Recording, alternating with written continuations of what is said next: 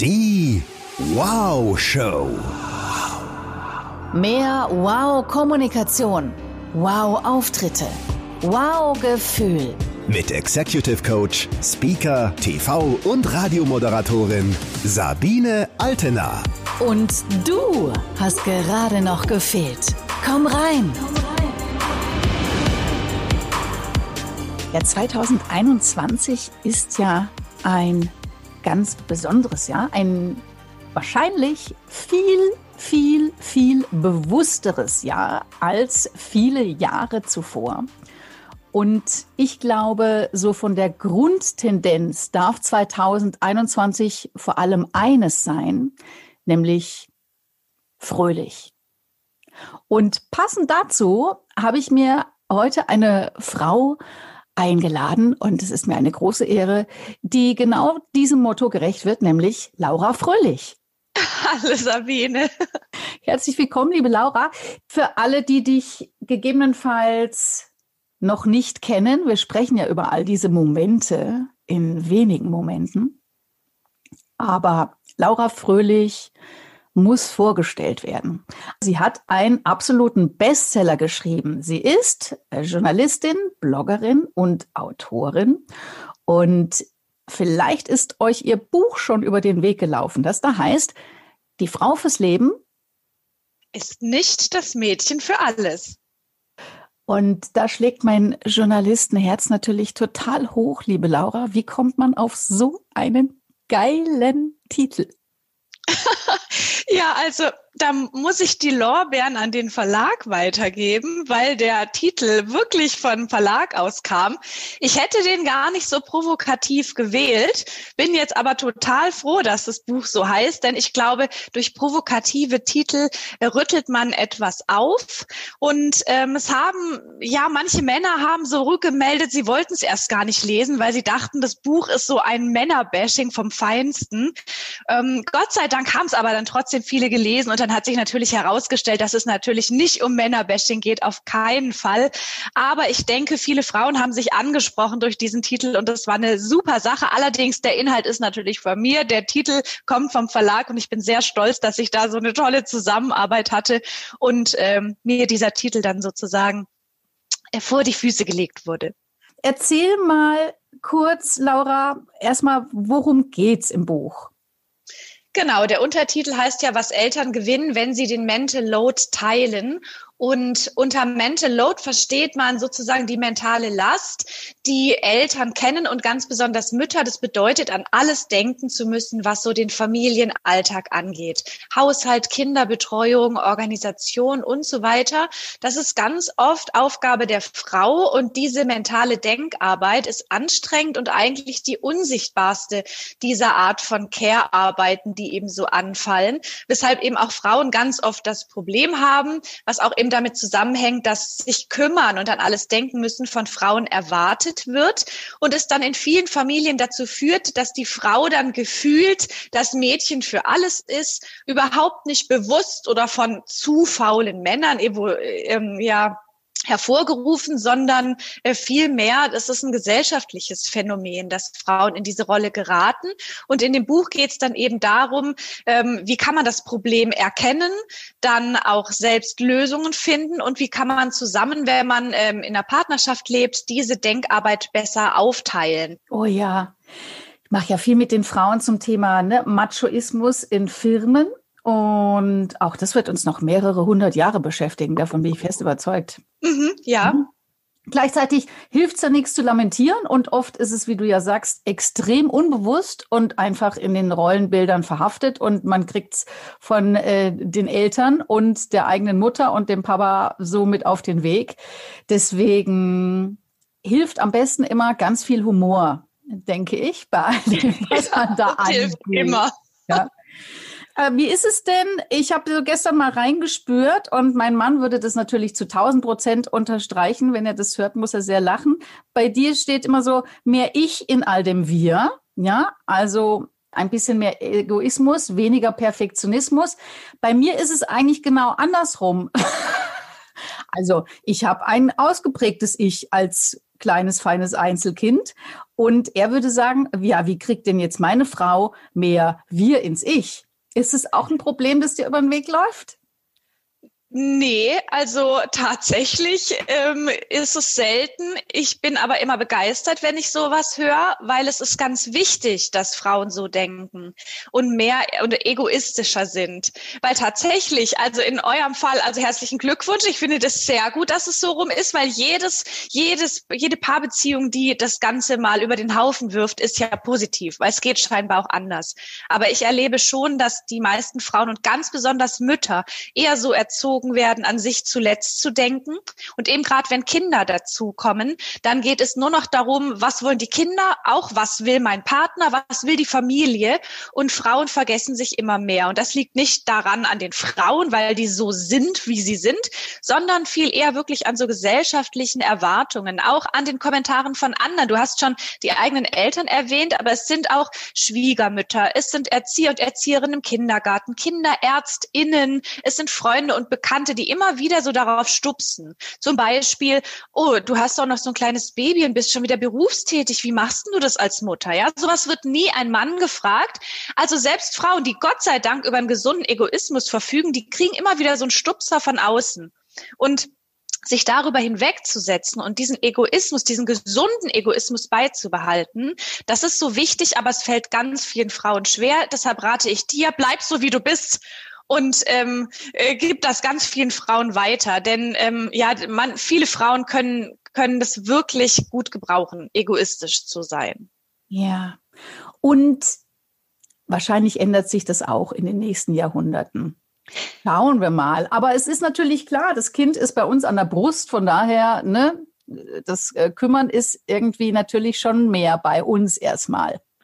Also tatsächlich ähm, gebären und stillen, das können nach wie vor nur die Frauen, aber es gibt wirklich nichts, was Frauen darüber hinaus zum besseren Elternteil qualifiziert, was natürlich auch eine Riesenchance ist für Väter und was auch eine sehr gute und positive Botschaft ist, denn wir trauen den Vätern das oft viel zu wenig zu, ne, dieses Kümmern. Ihr Lieben, dies ist der kleine feine Neujahrspodcast am 1. Januar 2021. Gleich geht's hier knallhart um Tops und Flops in 2020 natürlich wahnsinnig subjektiv betrachtet. Ansonsten haben wir natürlich hier viel zu besprechen mit Laura Fröhlich. Du hast es gerade schon gesagt, Mental Load, die totale Überlastung des Hirns also, wenn ich mich mit etwas auskenne, dann mit dieser Überlastung. Ja, glaube ich. ja, vor allem alle Mamas, glaube ich, die berufstätig sind und nebenbei noch die Kinder managen. Ehrlich gesagt, ich bin schon mit allem total überfordert, aber mit allem zusammen, ich finde es echt krass. Wenn wir wirklich zusammenhalten als Paare, haben wir eine richtig gute Chance. Ich erlebe das bei mir und meinem Mann. Mein Mann ist da vorbildlich, kann ich sagen. Außer, dass er gerne hätte, dass ich koche. Ja, das ist noch so sein traditionelles mhm. Rollenbild, das ihm wahnsinnig gut gefällt. So, aber ansonsten macht er wahnsinnig viel im Haushalt. Und wir ertappen uns dann dabei, dass wir dann aber oft Dinge doppelt machen.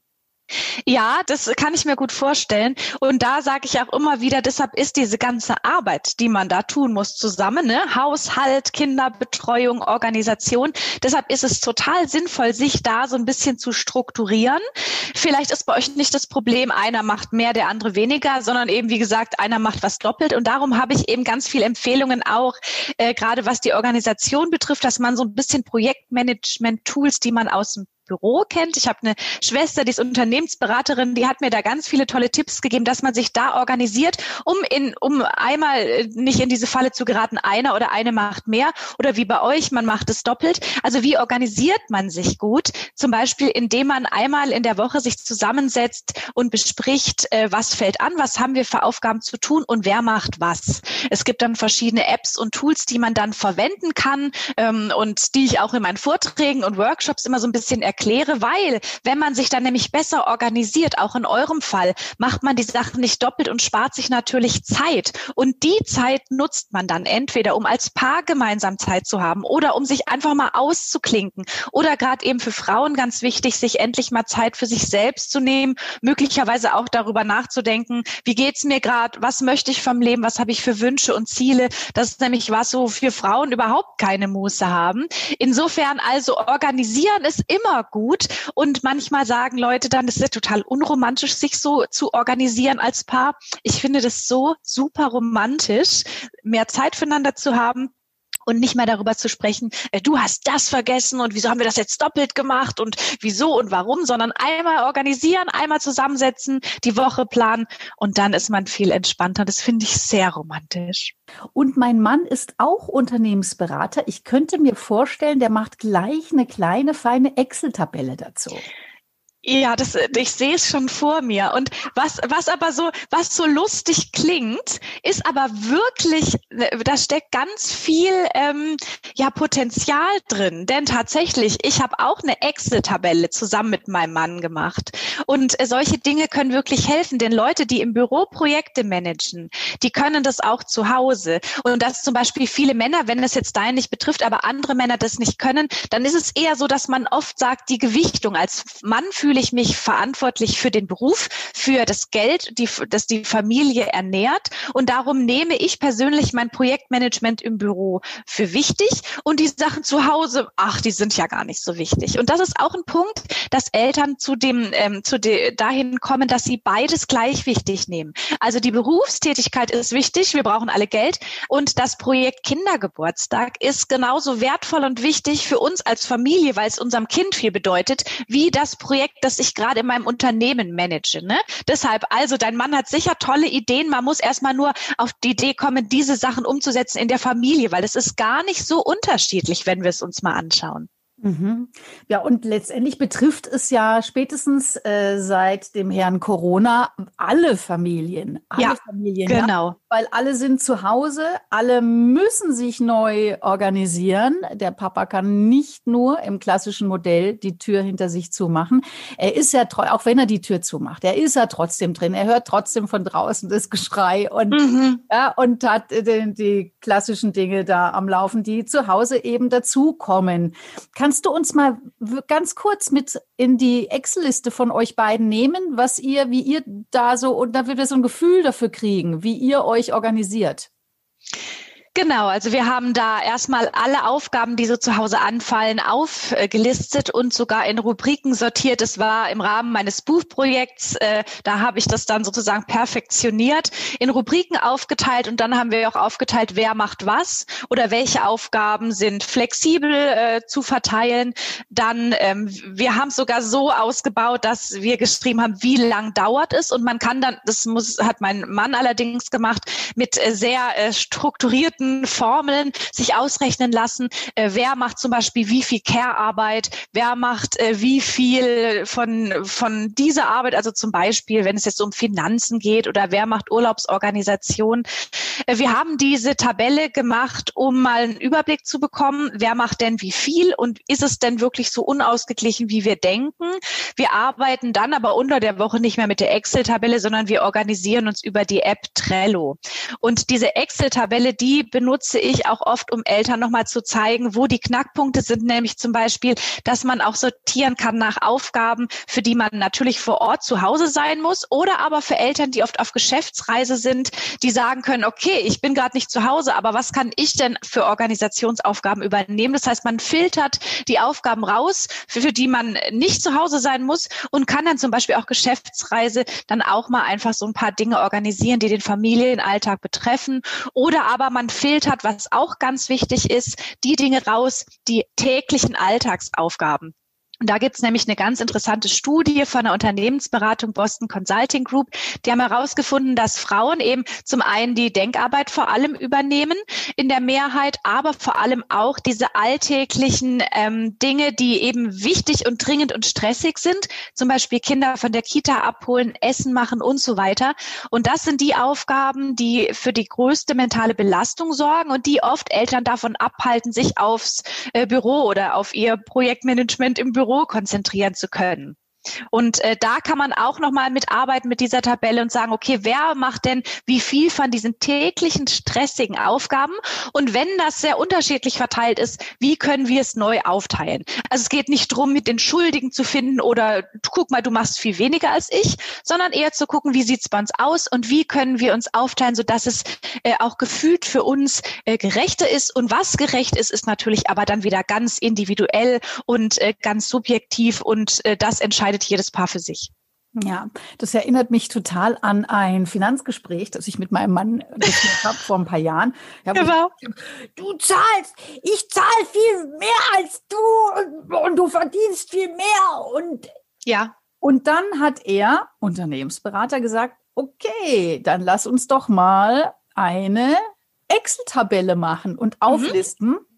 wer eigentlich was bezahlt, wer was verdient.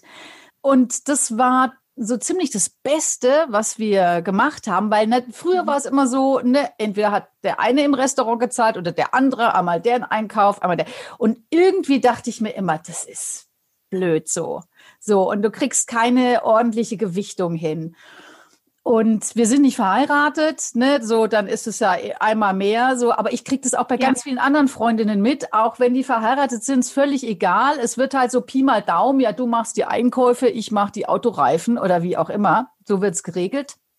Und mit dieser Excel-Tabelle haben wir herausgefunden, dass äh, Ad 1 ich gar nicht so viel weniger verdiene A2 er gar nicht so viel weniger zahlt, ja, sondern im Gegenteil ganz schön viel zahlt. Und wir haben dann tatsächlich ähm, anteilig, mh, mm, oder das machen wir seitdem, haben äh, geguckt, wie viel verdient denn jeder im Jahr? Und anteilig dessen zahlen wir auf ein gemeinsames Konto jetzt ein. Und davon gehen alle Familienausgaben ab. Und ist eine große Erleichterung. Sabine, ich kann dir nur sagen, das ist so wichtig und so hilfreich, auch gerade die finanzielle, genau wie ihr das gemacht habt, dass man genau weiß, wie sieht's aus bei uns, wer verdient was, wer bezahlt eigentlich was. Ähm, dann auch wieder diese Stimmen, die dann sagen, wie ihr macht, ihr klamüsert das alles so aus. Nee, wenn man gerade diese Bereiche, diese Organisation zu Hause, Thema Care-Arbeit, aber auch die Finanzen einmal klar aufgliedert und sich da einigt und weiß, woran man ist, dann kann man sich auf der anderen Seite auf seinen Part als Liebespaar viel besser ko ähm, konzentrieren. Denn wir haben ja oft diese ganzen Konflikte in unserer Liebesbeziehung, weil wir uns ungerecht behandelt fühlen, weil wir das Gefühl haben, wir geben mehr finanziell oder an Care-Arbeit, ganz egal. Und dann, dann staut sich gerade mit Kindern über die Jahre so ein Frust auf. Und gerade finanzielle Ungerechtigkeiten, Ungerechtigkeiten in der Denk- und Care-Arbeit, die führen dann dazu, dass man zankt und streitet und irgendwie so einen größeren Groll entwickelt und nie aber sich die Zeit Zeit nimmt, das mal, wie ihr es gemacht habt, aufzuklamüsern. Insofern kann ich das nur allen raten, auch genau wie ihr, gerade auch wieder Frauen, denn Armut ist weiblich, das ist überall auf der ganzen Welt so, denn Frauen, die sich mehr kümmern, können natürlich weniger berufstätig sein.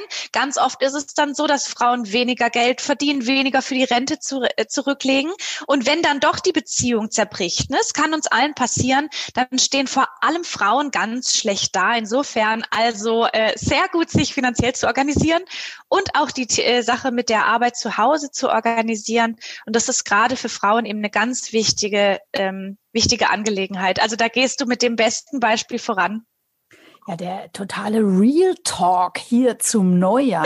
Das Süßen. Da sind ja vielleicht ja. auch schon einige Anregungen auch für euch dabei, unabhängig von den beruflichen Zielen fürs neue Jahr was ihr sonst noch auch bei euch in der Familie angehen könnt. Ich finde, so um diesen Punkt mal abzuschließen, noch eine Sache wirklich wichtig. Es sind ja äh, tendenziell immer weniger Leute wirklich verheiratet, haben mhm. aber Kinder miteinander mhm. und äh, haben Besitz miteinander. Und ich habe wirklich jahrelang an meinen Mann hingeredet, bis wir mal zum Notar gegangen sind und das alles haben regeln lassen ne, fröhliches Thema jetzt zum Jahresstart, wenn einer stirbt, wenn beide sterben, aber die Kinder sind noch da. So, dann kommt nämlich das Jugendamt und verteilt die mal irgendwo hin. Mhm, ja. Vorher festgelegt, wohin die Kinder gehen, zu ja. Freunden oder Familie oder so.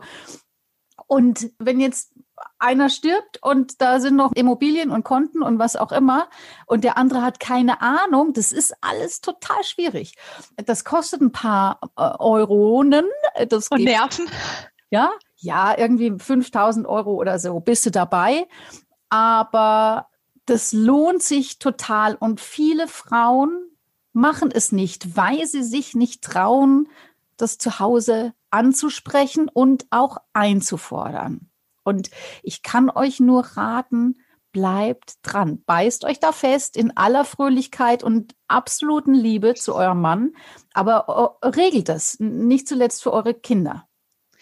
Also äh, tatsächlich ist gerade bei Frauen, weil du es gerade sagst, mit dem Konflikt, also Frauen, die ja bescheiden und äh, lieb sein sollen, wie der nette Spruch der Großmutter, die äh, scheuen oft Konflikte, eben aus diesem Grund, weil Frauen so sozialisiert werden, kümmert euch um Atmosphäre, äh, schafft gute Atmosphäre, also kein Streit. Und deshalb sind Frauen dann manchmal so ein bisschen konfliktscheu. Und das betrifft dann natürlich auch so finanzielle Sachen. Und wenn dann der Partner einmal sagt, also komm, wir müssen ja doch nichts regeln, wir beide, wir lieben uns und du kriegst Geld von mir, kein kein Problem. Die denken, ja, jetzt mache ich hier kein Fass auf. Oder aber jemand sagt, ist ja total unromantisch, glaubst du, ich lasse dich im Stich oder glaubst du, ähm, ich gebe dir von meinem Geld nichts ab. Also das sind dann so Konflikte, ne? Und dann muss man dranbleiben, sagen, nee, nee, darum geht's nicht. Ich möchte das regeln. Wie, genau wie du sagst, was ist, wenn was passiert, ne? Was ist, wenn dir was passiert? Was ist, wenn du einen Schlaganfall hast und nicht mehr, nichts mehr organisieren kannst? Was macht denn dann ich? Wie komme ich an dein Konto? Das betrifft übrigens auch verheiratete Paare. Es ist gar nicht so einfach, an das Konto Konto zu kommen des,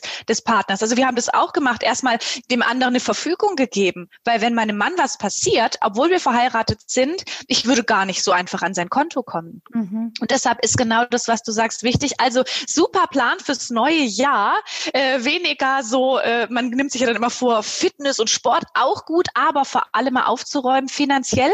Und dann kann man direkt die große Aufräumaktion machen. Was ist mit unseren Kindern, wenn was passiert? Was ist, wenn wir uns trennen? Und wie teilen teilen wir uns die Care-Arbeit auf. Also ich merke schon, es gibt viel zu tun, aber das lohnt sich so sehr für die eigene Zufriedenheit und das eigene Glück, insbesondere für Frauen. Also Sabine, ich hoffe, wir konnten ganz vielen Frauen und Männern Mut machen, diese, diese äh, Sache anzugehen, weil das fühlt sich nachher so gut an. Ich glaube, das können wir beide nur aus ganzem Herzen bestätigen.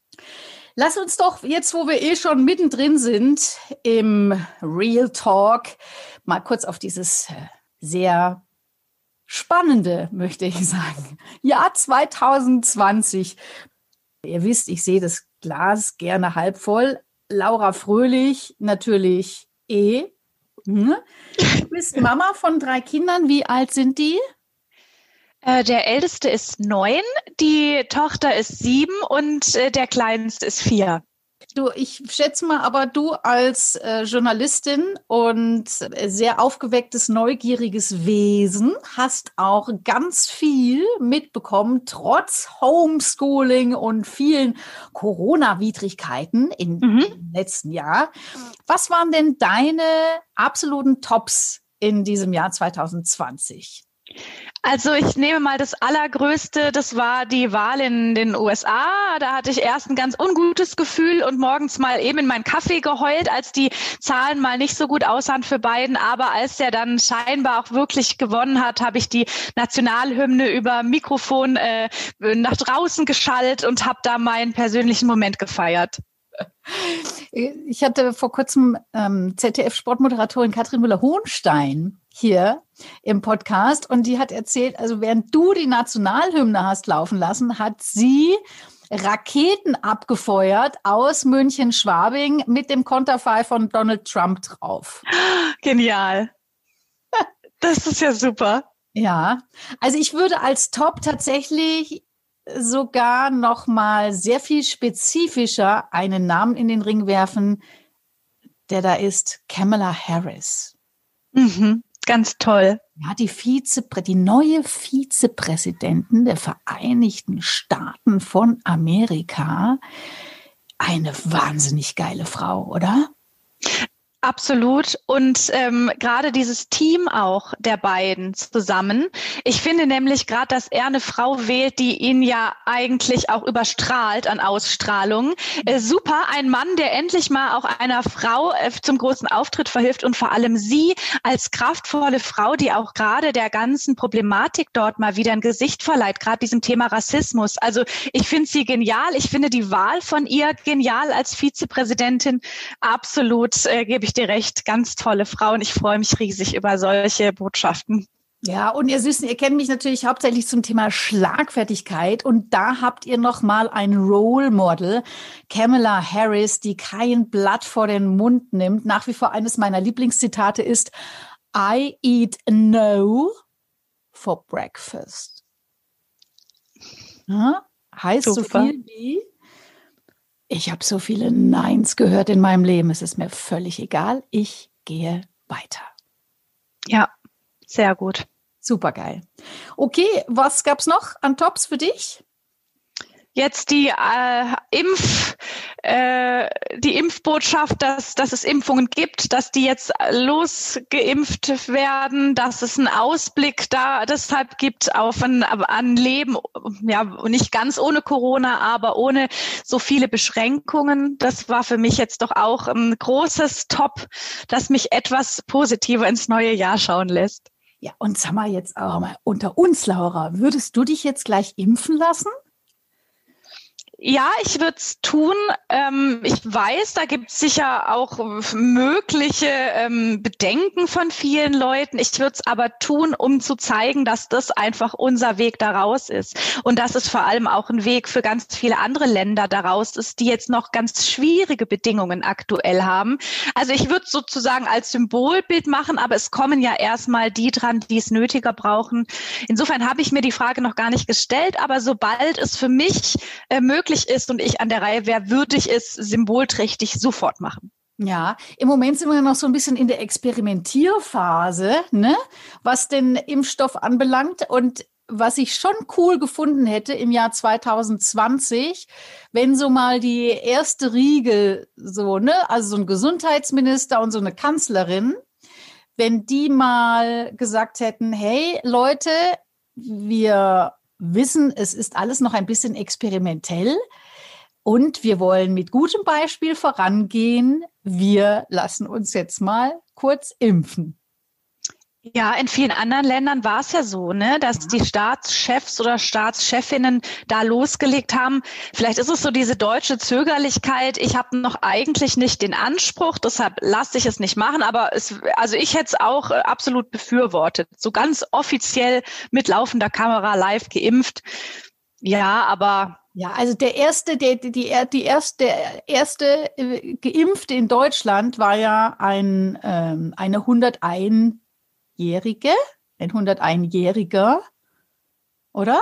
Ich, ja, ich, es gab ja so ganz unter, unterschiedliche erste Impfungen. Ne? Ich habe nur eine Zusammenfassung in der Tagesschau gesehen. Da war es auf jeden Fall eine ganz alte Dame, die aber so herzzerreißende Worte dazu ähm, gesagt hat, dass mir schon wieder die Tränen in den Augen standen. Die gesagt hat, ich möchte, dass einfach für die anderen Menschen jetzt auch das Leben weitergeht. Vorher möchte sie auch nicht sterben, sondern sie möchte das mitbekommen, dass diese Impfung jetzt ähm, was in Gang bringt, was einfach die Freiheit wieder zurückbringt, ein Stück weit. Schritt für Schritt wenigstens.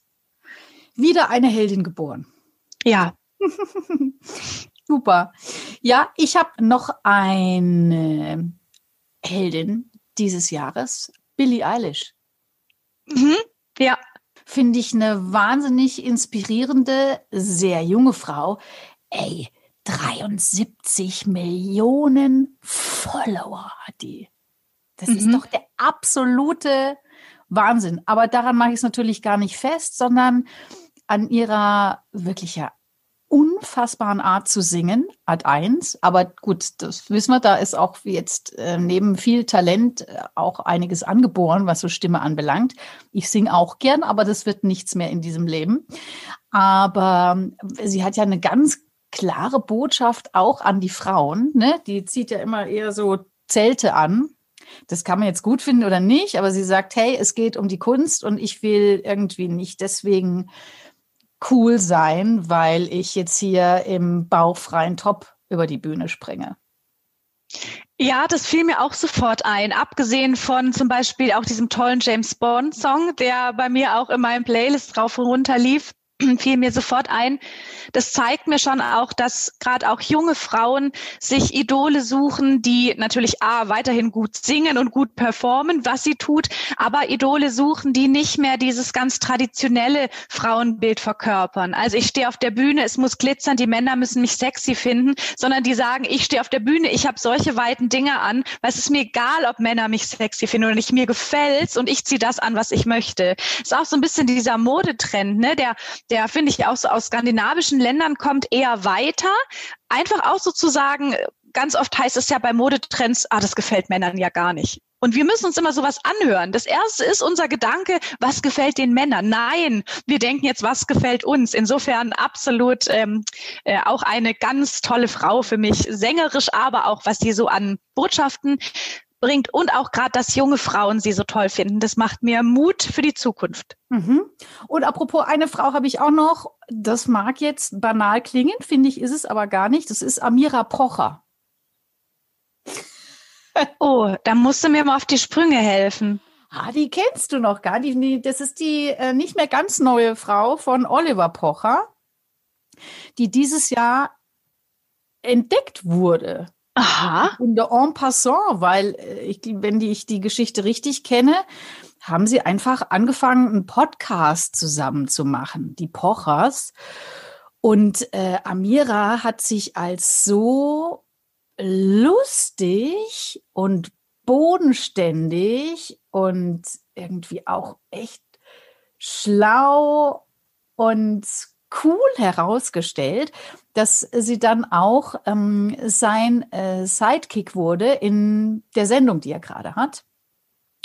Und, äh, und die ist einfach der absolute Knaller. Ich bin überhaupt kein Olli Pocher-Fan, aber seine Frau finde ich Wahnsinn. Abgesehen davon, dass sie auch unfassbar hübsch ist, ist sie aber so, weil das ist immer so die, die eigentlich so sagt, ja, ja, Olli, jetzt komm mal runter. Ne? Ich liebe dich, aber jetzt ist hier auch mal Schluss.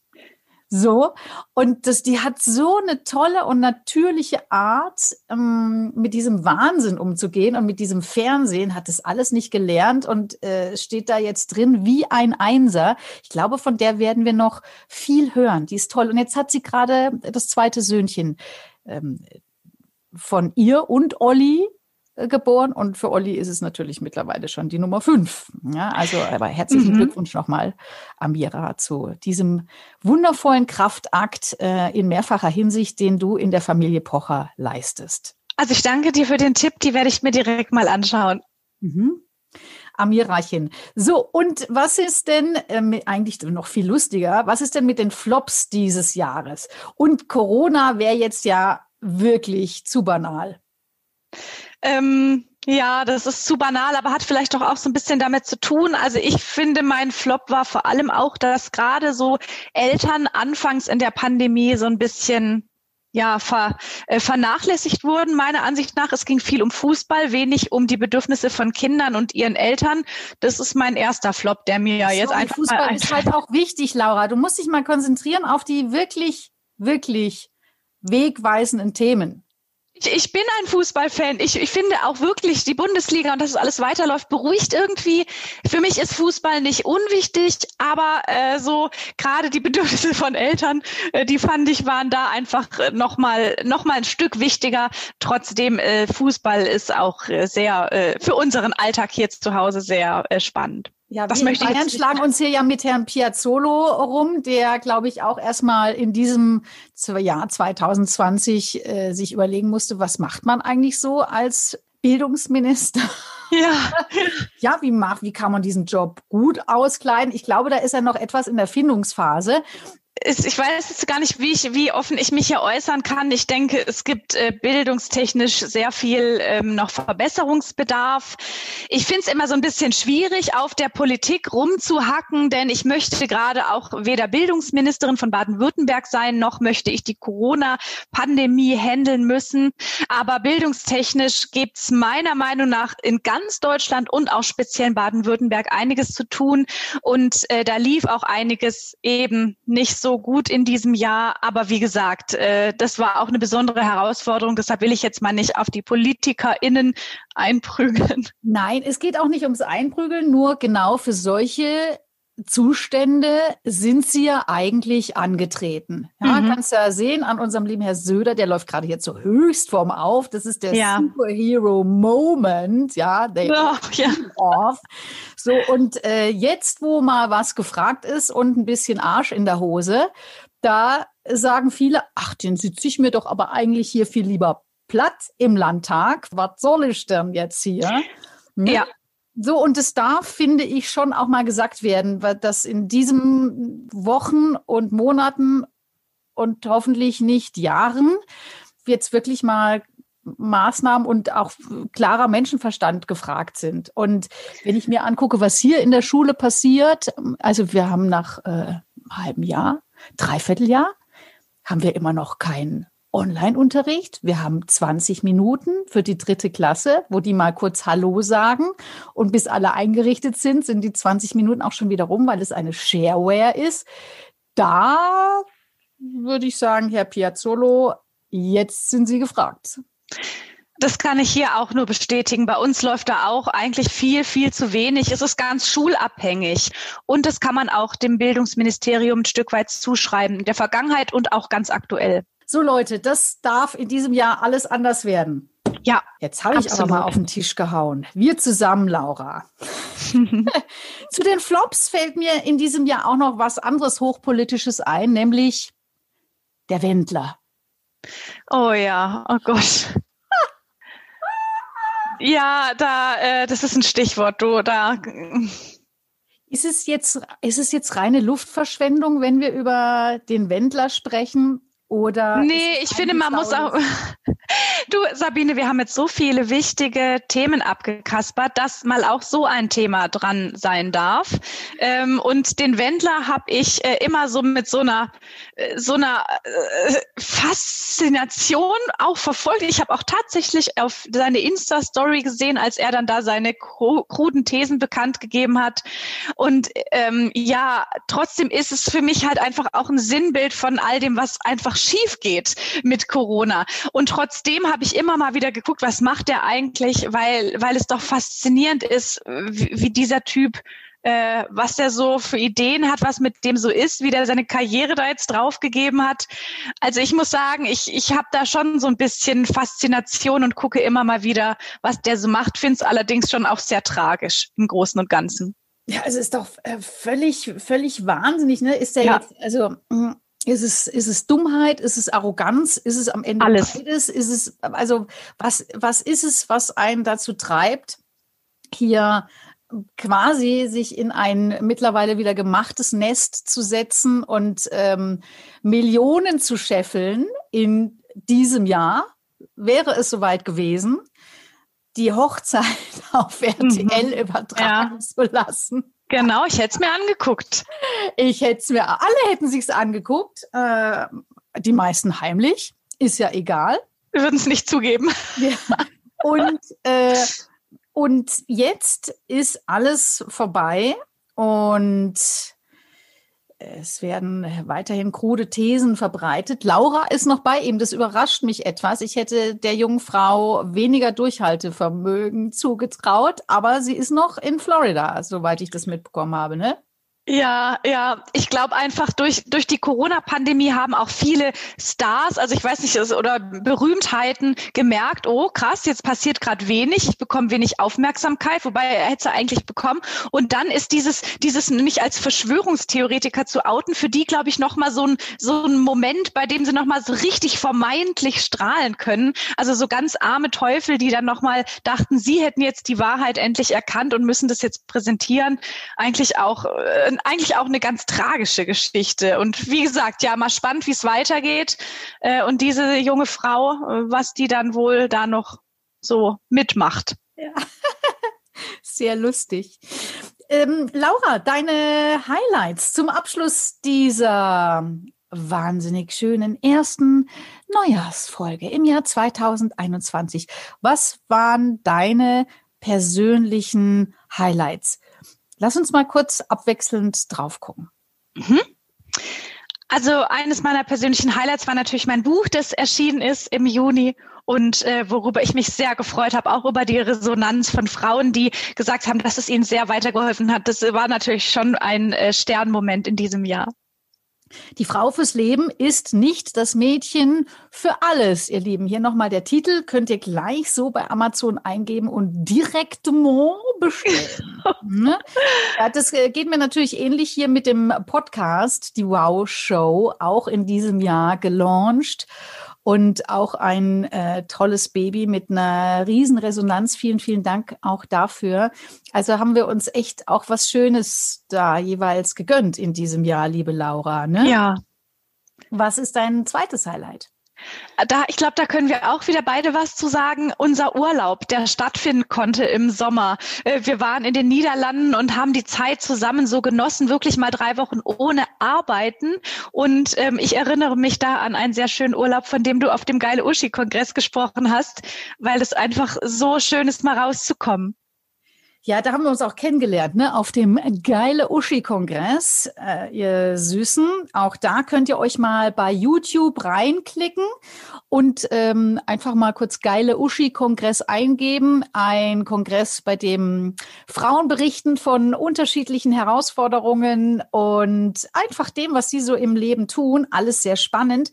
Und da findet ihr auch Laura Fröhlich und mich mit Geschichten. Ja, und ich habe in der Tat natürlich ne, dieses Jahr da von Mexiko berichtet. Wir waren vier Monate in Mexiko und drei Monate davon in diesem Jahr 2020. Und das war natürlich der absolute Hammer. Also wir sind mit dem letzten Rückholflieger zurückgekommen, Anfang April mhm. 2020. Und das war wirklich etwas, ihr Süßen, das ähm, kann man sich in diesem Fall für Geld kaufen. Das stimmt, das kostet äh, ein paar zehntausend Euro, aber jeder Cent hat sich gelohnt. Und äh, was das natürlich mit euren Kindern macht, ne, in so einem fremden Land zu sein und dort ohne Deutsch sich auch in der Schule zu behaupten, in diesem Fall mit Englisch und Spanisch, das ist natürlich Wahnsinn. Ich glaube, äh, beide Kinder sind äh, zu innerlichen Riesen gewachsen in dieser Zeit, in diesen drei Monaten. Und auch da sind uns, sind uns natürlich viele Abenteuer begegnet, äh, die jetzt nicht alle nur wahnsinnig toll waren. Aber es hat die Welt ein Stückchen kleiner gemacht. Und das ist gut gerade in Zeiten wie diesen. Ne, das war auch eine so wichtige Message für mich nochmal. Ich finde jetzt gerade, wo wir in dieser Zeit sind mit Corona und alle grenzen sich ab und ähm, die Grenzen werden dicht gemacht. Allein schon hier die Landkreise, ne, wo mhm. die Menschen sagen, hey, ihr kommt nicht zu uns an See und in die Berge, ihr bleibt daheim, geht's weg ähm, da ist es wichtig, hoffentlich irgendwann mal wieder zu reisen, damit mhm. die Welt kleiner wird und die Vorurteile auch kleiner. Und man weiß, überall sind liebe, coole Menschen und, und man auch sieht, was äh, überall so los ist auf der Welt und die wahren Probleme sieht. Und ich glaube, das ist auch für Kinder ganz, ganz wichtig. Ja. Ja. Weil die irgendwann erleben, wir erleben es wahrscheinlich nicht mehr, aber unsere Kinder müssen es richten. Ja, ja, ja, das ist äh, genau, was die Zukunft da für unsere Kinder noch bereithält. Aber das hat mich auch sehr fasziniert an deinem Vortrag, dass einfach die Eindrücke für die Kinder so vielfältig sind, ne? Und die einfach daran wachsen, weil man ihnen oft gar nicht so viel zutraut. Und dann werden sie da zu Riesen, wie du so schön gesagt hast. Insofern waren einfach Reisen oder die, die man noch machen konnte, jetzt in unserem Fall absolut, äh, absolute Highlights. Ja, Liebe Laura, ähm, nächstes, äh, nächste Woche sprechen wir darüber, was wir so in diesem Jahr 2021 uns alles vornehmen, was ansteht im Jahr 2021 für die Welt. Mhm. So, was machst du heute noch am Neujahrstag? Äh, noch ein bisschen rumhängen und äh, chillen, bevor es dann nächste Woche wieder losgeht mit äh, turbulentem Homeschooling und Arbeiten und allem Vereinbarkeitswahnsinn. Herrlich. Also ich würde sagen, darauf erstmal noch zwei Flaschen Champagner. Ja. Chillen auch noch besser klar. Genau. Mindestens. Und dann hören wir uns nächste Woche wieder. Ich freue mich auf dich, Laura. Sabine, ich freue mich auch. Wow Show. Mehr Tipps und Inspirationen findest du auf Instagram, Facebook, YouTube und unter sabinealtener.de.